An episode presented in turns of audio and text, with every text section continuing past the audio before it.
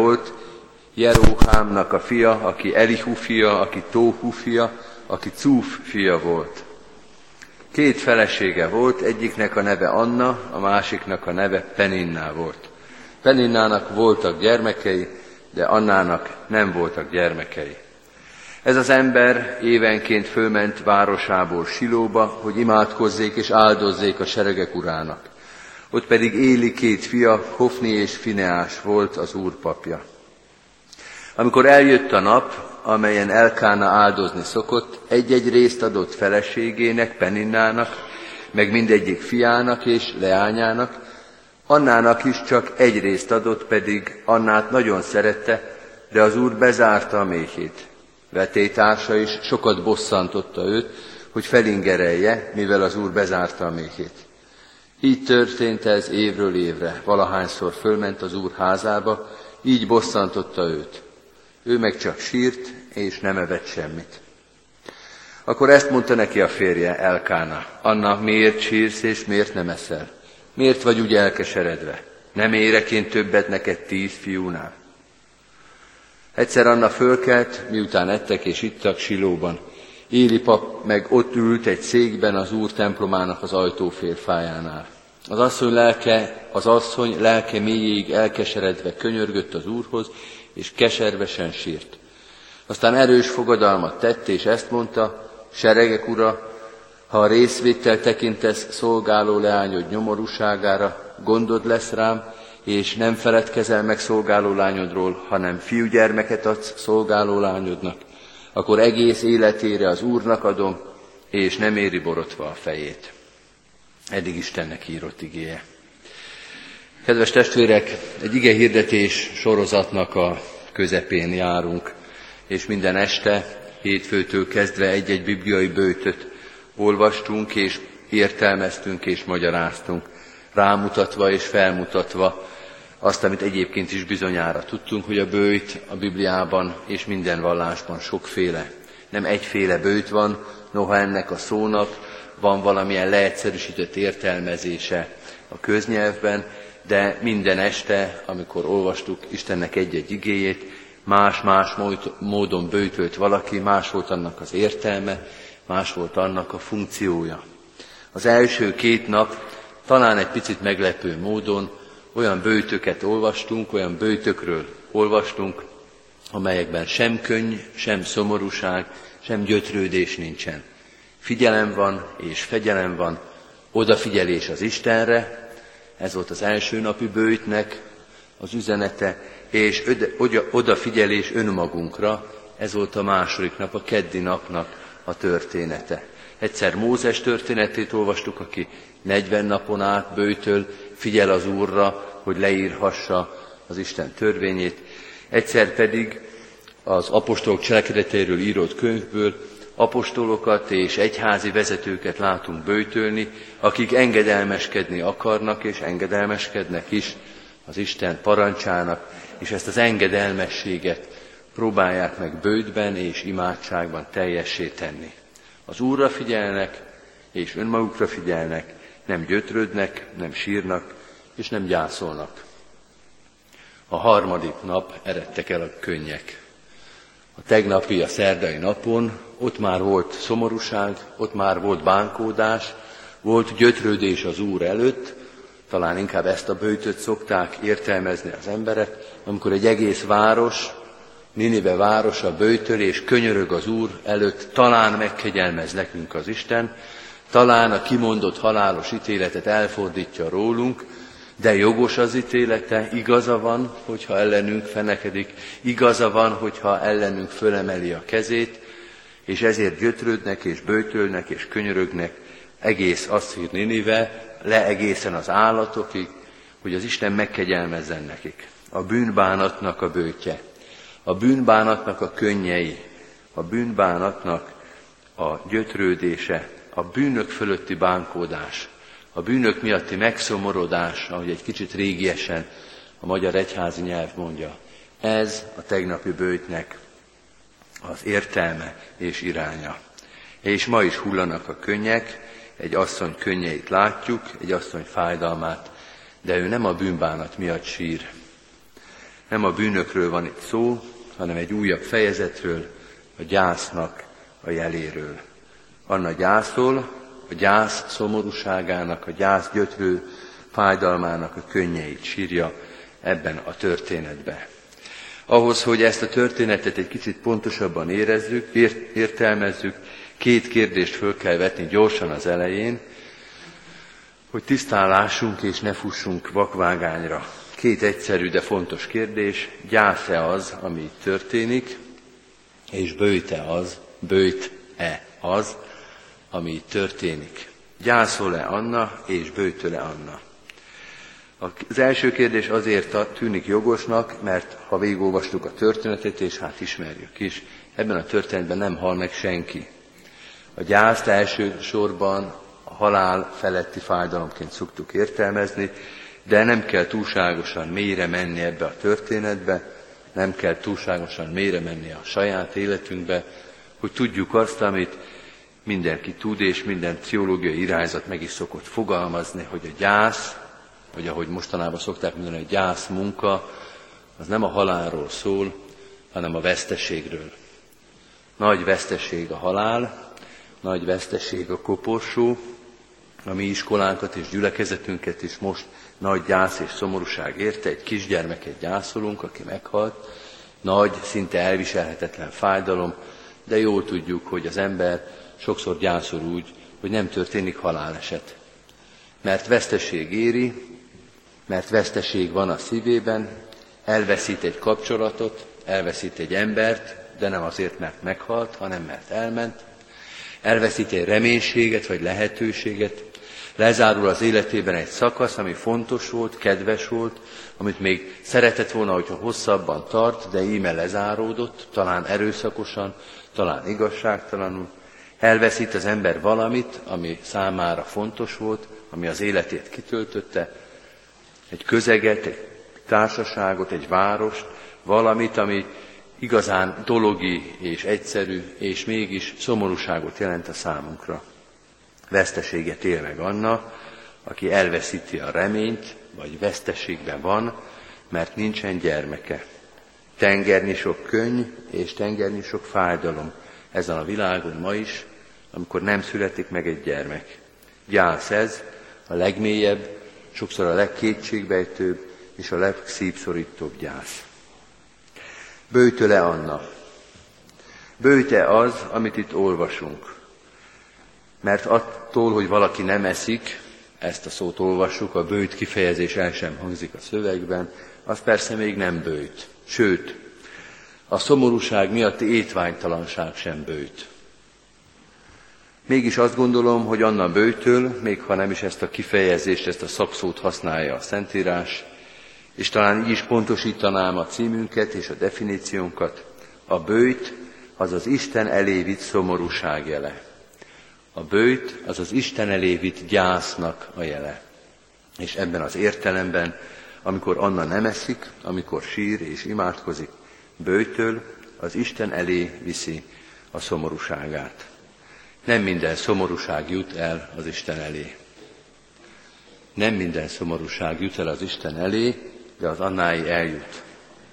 Az Annái ott van az Isten előtt, és nem azért, mert Isten mindent lát, hanem mert Anna viszi oda, Anna mondja el, Anna sírja el az ő fájdalmát és szomorúságát az Úr előtt. Anna bőtje, Anna története három dologra tanít meg minket. Az első így hangzik, a szomorúságunkat, a gyászunkat, a fájdalmunkat oda vihetjük az Isten elé, oda is kell vinnünk az Isten elé, mert más nem tud rajtunk segíteni. Mert más nem tud rajtunk segíteni. Anna története, amelyet felolvastunk, talán egy kicsit túlzónak tűnik. Talán egy kicsit erős színekkel van leírva. Anna egy részvédtelen, sőt néha ellenséges közegben szomorkodik, ott van mellette egy betétás, egy másik asszony, akinek vannak gyerekei, és nem csak az a baj, hogy azt mindig látni kell minden reggel és minden este, minden családi ünnepen és minden hétköznap, hogy ott vannak a szaladgáló gyermekek, a másnak a gyermekei, és ebben nem sokat számít, hogy ebben az ókori történetben Ezek a, ez az asszony, ez a Peninná nevű asszony, ráadásul az ő férjének a másik felesége, ma már ez nincsen a mi társadalomban, de mindegy az, hogy kinek a gyermeke, ha nem az enyém, minden gyermek olyan, mint ebben a történetben. A léte, a szaladgálása, a nevetése, hogy nem hozzám szalad, hanem egy másik asszonyhoz, ugyanúgy fájdalmat és szomorúságot jelent. Penninnának az érzéketlensége, Penninnának a gúnyolódása, amely, ki, amely kigúnyolja Annát, még mélyebb és még szomorúbb helyzetet teremt. És ott van ez az Elkáná nevű férfi, nem nagyon tudom menteni ezt a régi férfi társamat az érzéketlenségével. Ott van ez Elkáná az ostoba kérdésével, hát nem érek én neked többet tíz gyereknél is. Egy asszonynak, akinek nem születik gyermeke, most már évek óta, most már évtizedek óta talán, egy ilyen kérdéssel vigasztalásnak szánta? Vagy viccnek szánta? Vagy mit gondolt, hogy ez mit fog ez a mondat majd segíteni annál? Ott van az érzéketlen férj, vagy aki csak nem meri bevallani a saját fájdalmát, aki erősnek akar mutatkozni Anna előtt, pedig talán belül ő is sír. Persze Elkánának könnyű, mert neki vannak gyerekei, neki vannak gyerekei, másik azt mondja, Anna az, aki egyedül marad, aki szégyenbe marad, aki megaláztatásban marad. Szóval Annát nem veszi körül egy empatikus közeg, akivel együtt lehetne sírni, akivel meg lehetne osztani a fájdalmat. Istennek hála, sokszor érezhetjük azt, hogy amikor mi sírunk és mi gyászolunk, mi azért jobb helyzetben vagyunk. Nem úgy vagyunk, mint Anna, teljesen magunkra maradva a fájdalommal, hanem van mellettünk barát, vagy szülő, vagy házastárs, akivel együtt lehet sírni, aki előtt el lehet mondani a fájdalmunkat, akitől nem érzéketlenséget, ostobaságot, nevetségesnek tűnő mondatokat, vagy éppen gúnyolódást kapunk, hanem együttérzést. De kedves testvérek, bármennyire is fontos ez, bármennyire, bármennyire nagy ajándék és nagy erőt ad, hogyha valaki velünk együtt sír és megérti a fájdalmunkat, az igazság mégis az, hogy egy idő után, vagy egy ponton túl az ember mégiscsak egyedül marad a terheivel. Nem lehet átadni a másiknak. Hiába van ott mellettünk, hiába fogja a kezünket, hiába megértő és türelmes, a mi fájdalmunk ettől még marad a mi fájdalmunk, és nem tudunk átadni. Talán a felületen, talán egy kicsit, talán néhány százalékot. De hogy nem enyhül a fájdalom, nem oldódik fel, nem lehet végképp átadni másnak, akármilyen szerető és kedves társ az, aki mellettünk áll.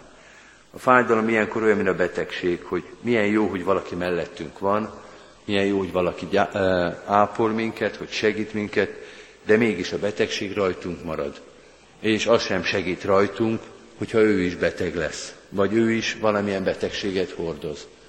A mi testünkben, a mi lelkünkben, a mi életünkben van ott a fájdalom.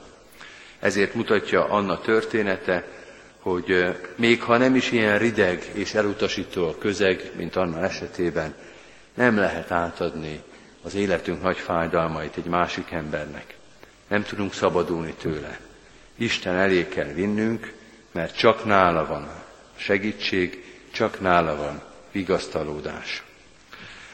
Azt mondja ez a történet a második gondolatába, hogy a gyászt és a szomorúságot Isten elé lehet és kell vinni, mert olyan viszonyban vagyunk az Úristennel, hogy oda vihetjük a gyászainkat is. Bíztat ez az ige minket, és bíztatja a gyászoló embert, vidd az Isten elé a fájdalmadat, mert Isten olyan, mint a legjobb barát. Nem kell mindig erősnek mutatkozni előtte. Nem kell mindig azt hitetni az Istennel, hogy mi erősek vagyunk, győztesek vagyunk, kemények vagyunk, tűrjük a csapásokat, hanem el lehet mondani, hogy volt, amikor erős voltam, volt, amikor tudtam küzdeni, de most gyenge vagyok, most elestem, most gyászolok, most szomorúság van a szívemben, és ezt nem is akarom előttet tagadni. Szegény Anna kinek is mondhatta volna másnak. Sem a férjének, sem a másik asszonynak, sem senkinek. Isten volt az, aki megértette az ő fájdalmát. Isten volt az, akivel még olyan viszonyba lehetett, hogy elsírhassa előtte ezt a gyászt. Isten elé kell vinni ezt a szomorúságot, mondja Anna, mert ő megért engem.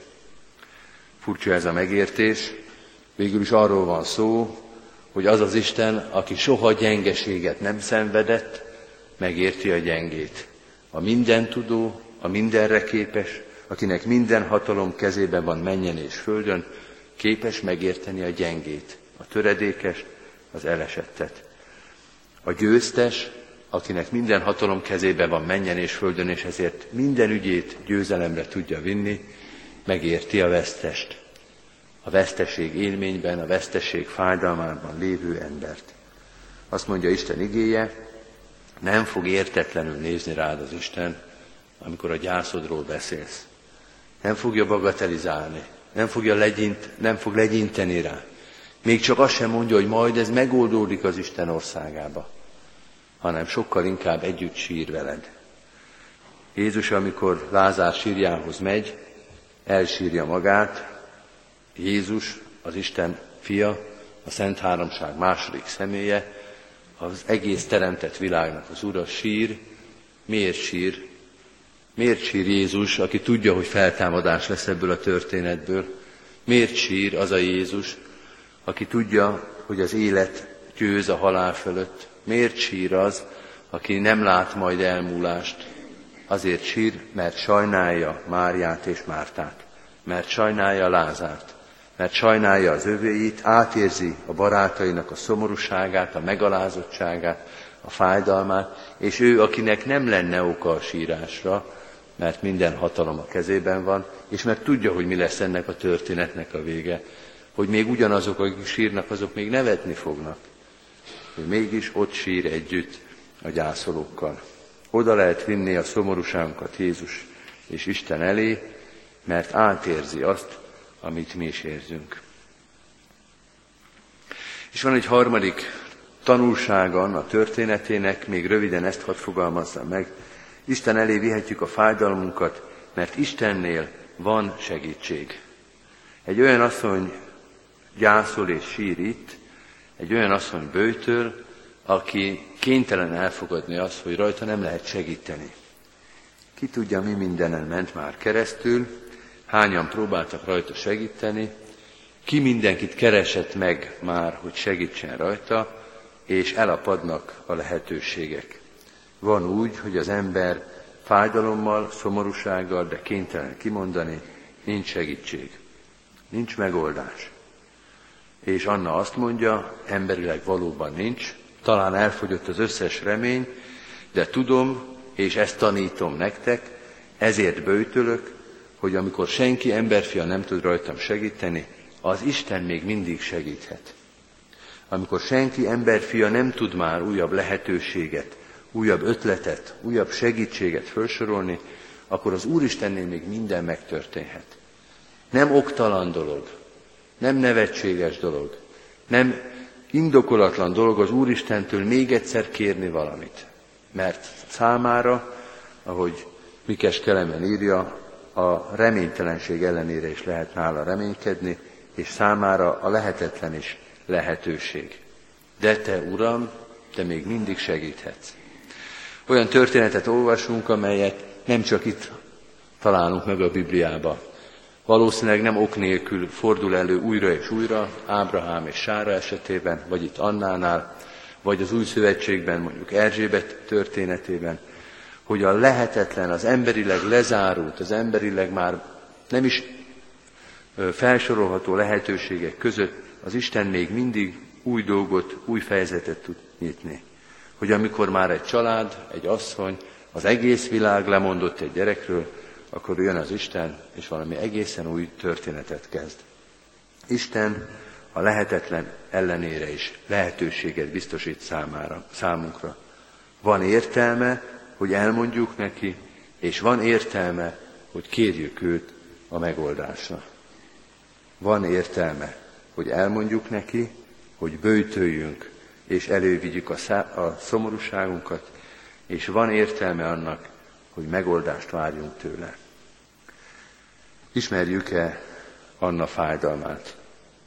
Van-e bennünk is olyan szomorúság, olyan gyász, amelyen senki nem tudott segíteni? amelyet talán szomorúan meghallgattak, de amelyre mindenki széttárja a kezét. Van-e olyan szomorúság és gyász a szívünkbe, amelynek már régen el kellett volna jutnia az Isten elé?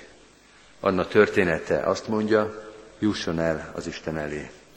Akkor most itt van a bőjtnek az ideje. Ne hordjuk magunkkal, és ne hordjuk egyedül azt, ami elhordozhatatlan. A betegségeinket ő viseli, és a fájdalmainkat ő hordozza. Elévihetjük tehát mindazt, ami fáj, ami szomorú, ami gyász, ami veszteség, mert ő megérti, ő elfogadja, és ő nála még válasz is születhet a kérdéseinkre. Amen. Hajtsuk meg a fejünket és imádkozzunk.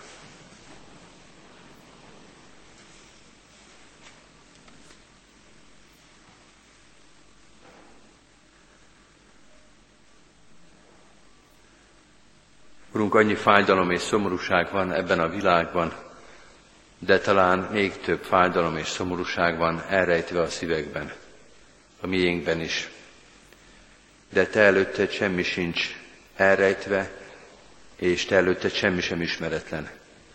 Szeretnénk, mint Anna, eléd vinni teljes őszinteséggel és nyíltsággal mindazt, ami fáj, mindazt, ami gyász és szomorúság a szívünkbe pedig talán mi voltunk az okai is.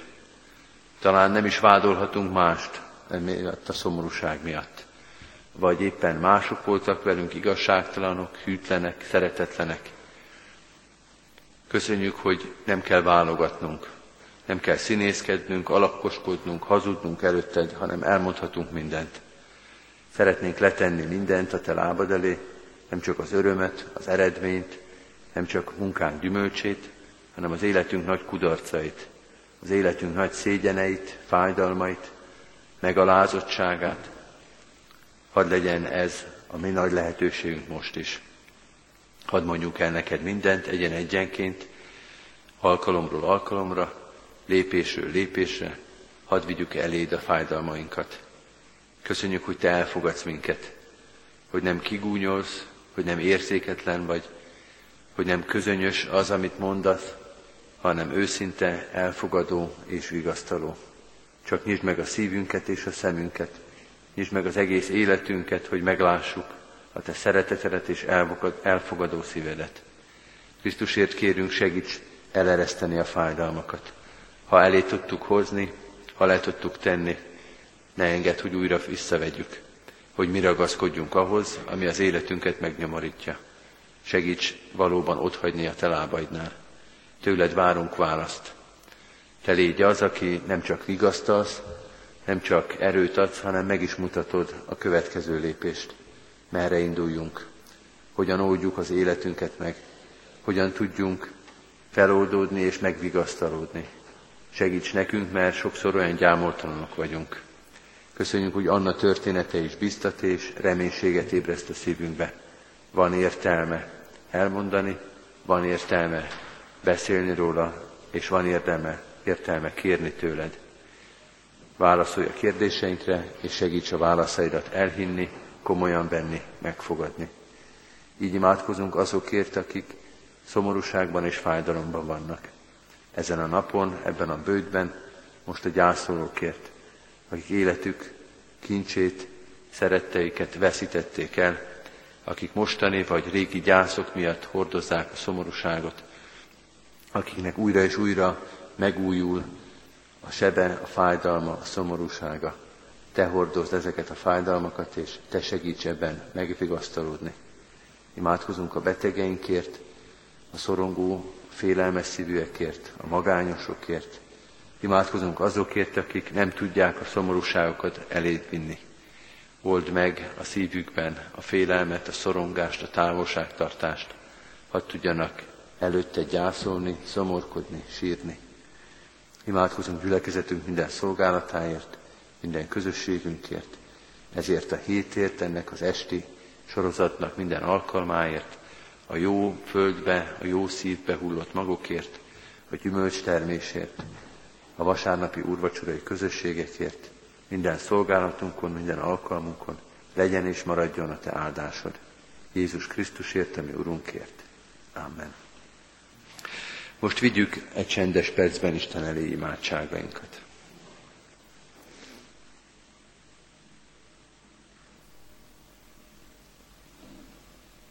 Amen. Az Úrtól tanult imádságot együtt és fennállva mondjuk el. Mi atyánk, aki a mennyekben vagy, szenteltessék meg a te neved. Jöjjön el a te országod. Legyen meg a te akaratod, amint a mennyben, úgy a földön is. Minden napi kenyerünket add meg nékünk ma, és bocsásd meg védkeinket, miképpen mi is megbocsátunk az ellenünk védkezőknek. És ne vigy minket kísértésbe, de szabadíts meg a gonosztól, mert tiéd az ország, a hatalom és a dicsőség mind örökké. Amen. Mindezek után az Isten békessége, mely minden értelmet felülhalad, őrizze meg szívünket és gondolatainkat a Krisztus Jézusban. Amen. Most énekeljük ennek a hétnek az énekét, 274. dicséretünket, annak mind a négy verszakával. Ki Istenének átad mindent, bizalmát csak beléveti. thank you